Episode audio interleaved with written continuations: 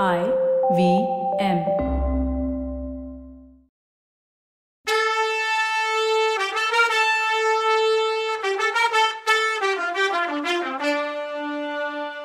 வணக்கங்க. நான் கவிதா பேசுறேன்.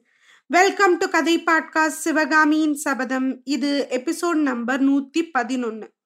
இந்த எபிசோடோட டைட்டில் நீ என் தேவதை வானமாதேவி. யானை வீரர்களும் குதிரை வீரர்களும் வேல் கொண்ட வீரர்களும் அந்த கோலங்கள்ல இருந்தாங்க. ஒரு கோலத்துல அஞ்சு ரதங்கள்ல பஞ்ச பாண்டவர்கள் தன்னோட கைகள்ல வளைஞ்ச வில்லும் பூட்டின அம்புமா காட்சி அளிச்சாங்க இன்னொரு கோலத்துல ராம லக்ஷ்மணர் தசகண்ட ராவணனோட கோர யுத்தம் செய்யற காட்சி இருந்தது. இன்னொரு கோலத்துல மகாரதர்கள் பல பேருக்கு மத்தியில அபிமன்யு தன்னந்தனியா நின்னு போராடுற காட்சி இருந்தது. ஆஹா. காஞ்சி நகரத்து பெண்மணிகள் பாரத நாட்டு வீரர் கதைகளைய நல்லா தெரிஞ்சு வச்சிருந்ததோட ஓவிய கலையிலையும் ரொம்ப வல்லவங்க அப்படிங்கறதுல சந்தேகமே இல்லை. சக்கரவர்த்தியோட அரண்மனையிலையும் அன்னைக்கு ராத்திரி எல்லாம் ஒரே கலகலப்பா இருந்துச்சு. அரண்மனை வாசல்லையும் நிலா முற்றத்திலையும் அலங்காரங்கள் செய்யப்பட்டு இருந்துச்சு.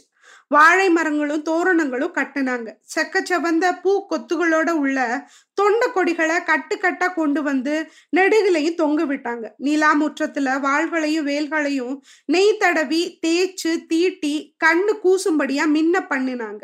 யானைகளுக்கும் குதிரைகளுக்கும் பூட்ட வேண்டிய நகைகளுக்கு மெருகு கொடுத்து பளபளக்க வச்சாங்க. தெருக்கள்லையும் அரண்மனை வாசல்லையும் இப்படி எல்லாம் அல்லோல கல்லோலமா இருக்க அரண்மனையோட அந்த புறத்துக்குள்ள மட்டும் அமைதியா இருந்துச்சு.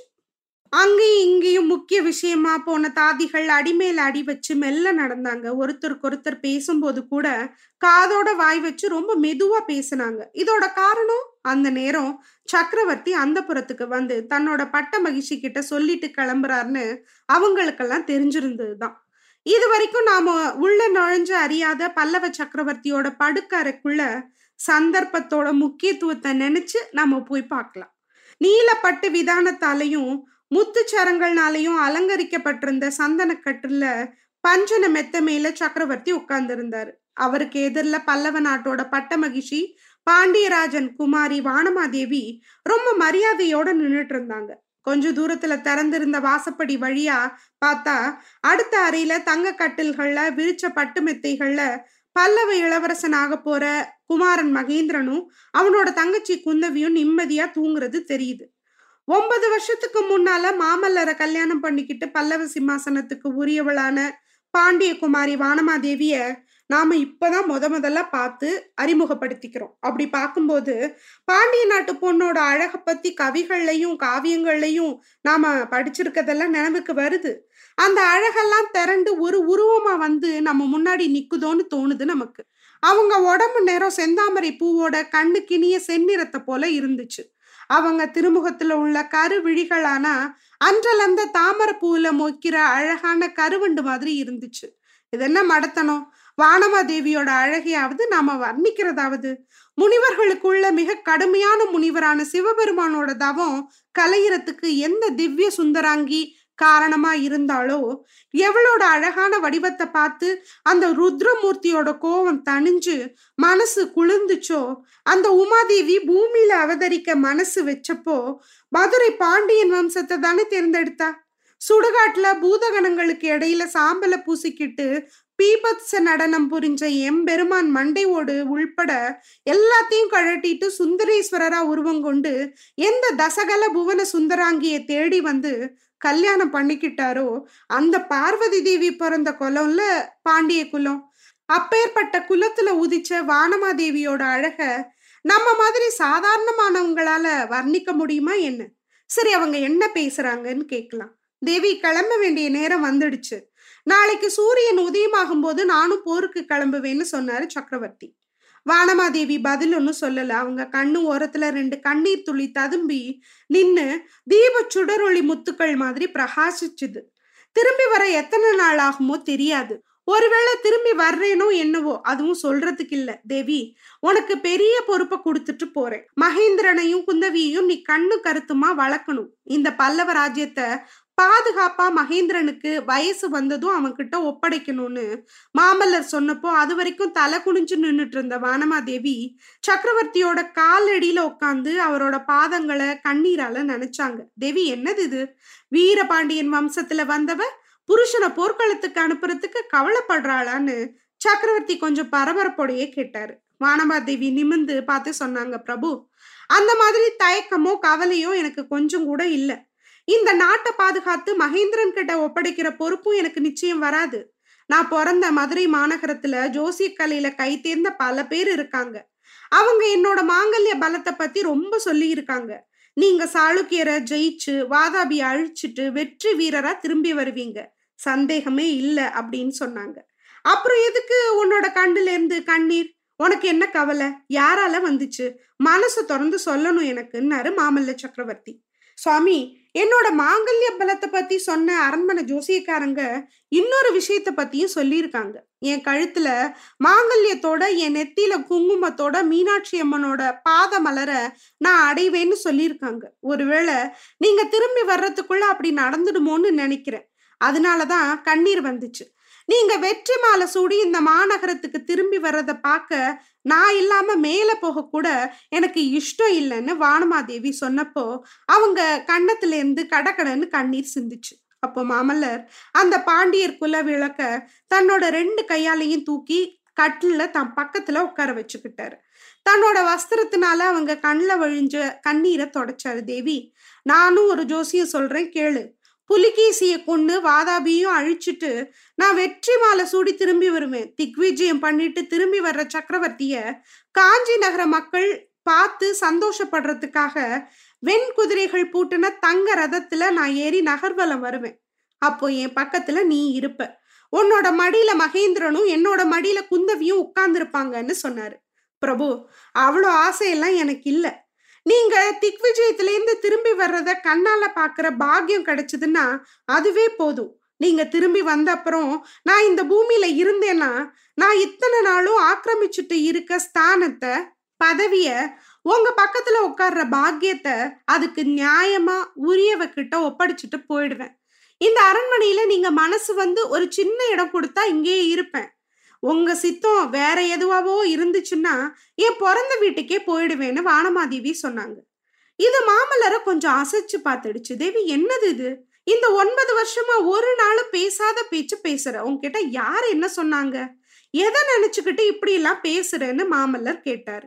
சுவாமி இந்த அரண்மனையிலையும் இந்த மாநகரத்திலையும் இந்த பல்லவ நாட்டுல எல்லாருக்கும் தெரிஞ்ச விஷயம் எனக்கு மட்டும் தெரியாம இருக்கும் நான் நினைச்சீங்க? அப்படின்னு கேட்டாங்க வானமாதேவி.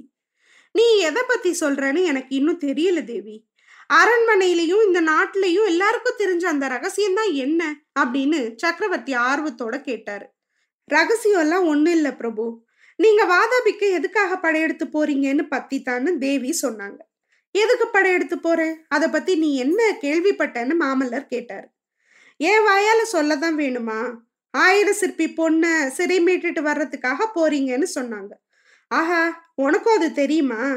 எவ்வளோ நாளா தெரியும் எப்படி தெரியும்னு கேட்டாரு மாமல்லர். எவ்வளவோ காலமா தெரியும். ஒன்பது வருஷத்துக்கு முன்னால நான் இந்த அரண்மனையில நுழைஞ்ச புதுசுல தாய்மார்களும் தாதிகளும் என்னை அடிக்கடி பரிதாபமா பார்த்தாங்க. என்னை பத்தி ஒருத்தருக்கு ஒருத்தர் அனுதாபத்தோட மூச்சு விட்டுக்கிட்டு பேசினாங்க. கொஞ்சம் கொஞ்சமா அவங்களோட பேச்சுல இருந்து நானே கெஸ் பண்ணிக்கிட்டேன். சுவாமி நான் உங்களோட பட்ட மகிழ்ச்சியாகி ஒரு வருஷத்துக்குள்ளேயே உங்களோட மனசுங்கிற சிம்மாசனத்துல இருக்க பட்ட மகிழ்ச்சி வேற ஒரு தீ அப்படின்னு தெரிஞ்சுக்கிட்டேன்னு வானமாதேவி சொன்னாங்க. அப்படி தெரிஞ்சிருந்தும் நீ என்ன ஒரு தடவை கூட அந்த விஷயமா கேட்கலையே? ஒன்பது வருஷத்துல ஒரு தடவையாவது என் மேல தப்பு சொல்லலையே? தேவி கதையிலையும் காவியங்கள்லையும் எவ்வளவோ கற்புக்கரசிங்களை பத்தி நான் கேள்விப்பட்டிருக்கேன். அவங்கள யாரும் உன் கூட நிக்க கூட முடியாதுன்னு மாமல்லர் பெருமையா சொன்னாரு. பிரபு உங்களோட வார்த்தைங்க எனக்கு புலகாங்கீதத்தை கொடுக்குது. ஆனா அந்த புகழுக்கெல்லாம் நான் தகுதியானவ இல்லைன்னாங்க வானமாதேவி. நீ தகுதியானவ இல்லைன்னா வேற யார் இருக்கா? உன்னை அக்னி சாட்சிய கல்யாணம் பண்ணிக்கிட்ட புருஷன் இன்னொரு பெண்ணுக்கு தான் மனசை பறி கொடுத்தவன்னு தெரிஞ்சிருந்தும் நீ ஒரு தடவை கூட அதை பத்தி என்ன கேட்கல என் மேல குறை சொல்லவும் இல்லை. பொண்ணுங்களுக்கு இடையில இதை விட உயர்ந்த குணத்தை யார் பார்த்திருக்கான்னு மாமல்லர் கேட்டாரு. சுவாமி உங்க மேல எதுக்கு குத்தம் சொல்லணும்? குத்தம் ஏதாவது இருந்தா அது என் அப்பா கிட்டையும் அண்ணன் கிட்டையும் தான் இருக்கு. அவங்க தானே என்ன நீங்க கல்யாணம் பண்ணிக்கணும்னு புடிவாதம் பிடிச்சாங்க. நீங்க அதை மறுத்ததுக்காக என் அண்ணன் ஜெயந்தவர்மா கோவமா இந்த பல்லவ நாட்டு மேல படையெடுத்து கூட வந்தானே. அவனை நீங்க கொள்ளிடக்கரையில நடந்த போர்ல ஜெயிச்சு புறமுதுகிட்டு ஓட வைக்கலையா? என் அண்ணன் திரும்பி வந்து உங்களை ஜெயிச்சுட்டதா சொன்னப்போ மதுரை அரண்மனையில நாங்க யாரும் அதை நம்பல. தற்பெருமை உள்ள என் அண்ணனுக்கு நடந்த கர்ப்பமங்கத்தை பேசி பேசி நாங்க சந்தோஷப்பட்டோம். அப்படியும் என் அண்ணன் உங்களை விடல. தன்னோட வார்த்தையை நிலநாட்டுறதுக்காக எப்படியாவது என்ன நீங்க கல்யாணம் பண்ணிக்கணும்னு முயற்சி பண்ணான்னு தேவி சொன்னாங்க. தேவி ஜெயந்தவர்ம கட்டாயப்படுத்தி தான் நான் உன்னை கல்யாணம் பண்ணேன்னு இன்னும் நீ நம்புறியான்னு நரசிம்மவர்மர் கேட்டப்போ அவரோட முகத்துல லேசா சிரிப்பு இருந்தது. இல்ல பிரபு ஜெயந்தவர்ம கட்டாயப்படுத்தி என்ன நீங்க கல்யாணம் பண்ணிக்கல. பல்லவ நாட்டோட நன்மைக்காக தான் நீங்க பண்ணீங்க. வடக்கு உள்ள ராட்சச எதிரியோட சண்டை போடுறதுக்காக தெற்கு உள்ள அரசர்களோட சிநேகமா இருக்கணும்னு என்ன கல்யாணம் பண்ணிக்கிட்டீங்க. என் அண்ணனோட கட்டாயத்துக்காக என்ன நீங்க மணக்கலை. உங்க அப்பா சொன்னதை கேட்டு இந்த கல்யாணத்தை பண்ணீங்க. இந்த அரண்மனைக்குள்ள வந்த கொஞ்ச நாள்லயே நான் இதை தெரிஞ்சுக்கிட்டேன்னு வானமாதேவி நீளமா விளக்கம் கொடுத்தாங்க. ஆனாலும் ஒரு தடவையாவது இதையெல்லாம் பத்தி என்கிட்ட நீ கேட்கல ஆஹா பொண்ணுங்களோட மனசு ரொம்ப ஆழமானதுன்னு சொல்றது எவ்வளவு உண்மைன்னு மனசுக்குள்ள நினைச்சபடி மாமல்லர் தன்னோட பட்ட மகிழ்ச்சியோட முகத்தை உத்து பார்த்தார். அந்த செந்தாமர முகத்துல கபடத்தோட அதாவது பொய்க்கான எந்த அறிகுறியும் இல்லை. எல்லை இல்லாத நம்பிக்கையும் அளவில்லாத அன்பும் அமைதியும் இருந்துச்சு. வானமாதேவி சுவாமி நீங்க எதுக்காக என்ன கல்யாணம் பண்ணிக்கிட்டீங்கிறது பத்தி நான் என்னைக்குமே கவலைப்படல. ஏன்னா நான் எதுக்காக உங்களை கல்யாணம் பண்ணேன்னு என் மனசுல நல்லா பதிஞ்சிருந்தது.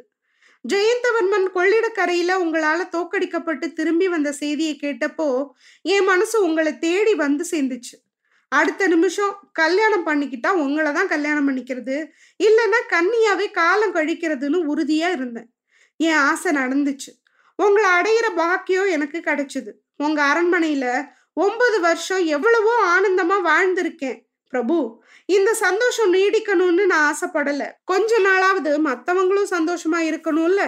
ஆயுதன் மகளை சிரிமிட்டு என்னைக்கு இந்த நகரத்துக்கு திரும்பி வர்றீங்களோ அன்னைக்கே நான் இந்த பழமையான பல்லவ நாட்டோட தங்க சிம்மாசனத்துல இருந்தும் இந்த பூர்வீக அரண்மனையோட தந்த கட்டில இருந்தும் கீழே இறங்க தயாரா இருப்பேன்னு தழுதழுத்த குரல்ல சொன்னாங்க வானமாதேவி.